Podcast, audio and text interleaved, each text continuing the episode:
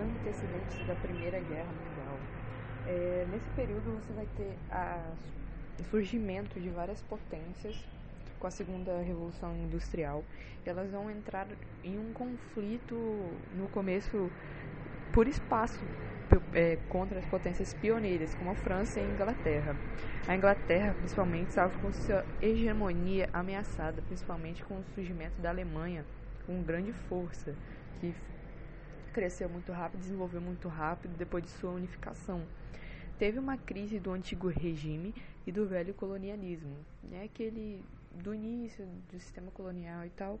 Então você tem o neocolonialismo, como eu já disse em áudios anteriores você vai ter um crescimento de nacionalismos muito grandes em muitas nações da Europa, por exemplo, o pan-eslavismo e o pan-germanismo, o que leva à formação de exército e fortalecimento de fronteiras.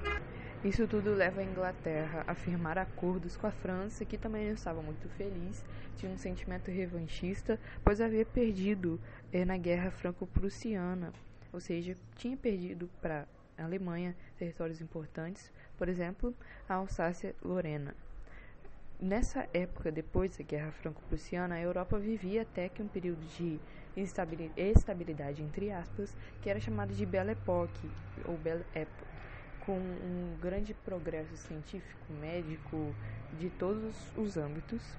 Mas nos Balcãs também tinha várias tensões, por exemplo, o desmantelamento do Império Turco-Otomano, ele perdeu força e foi e deixou espaço para muitas nações pedirem independência. A Rússia, com seu pan-eslavismo, estava contra a Alemanha, que queria construir uma estrada de ferro que ligava Berlim e Bagdá pelo é, território dos Balcãs, mas a Rússia não queria isso, queria uma nação só, sobre o seu comando. Esse período de é, relativa estabilidade, como na época, foi chamado de uma paz armada, porque você vai começar a produzir armas, mas ainda não entrou em guerra, e há a formação de alianças entre as potências. Essas alianças que se mantêm até mesmo até a Segunda Guerra Mundial, que pode ser vista como uma continuidade da Primeira.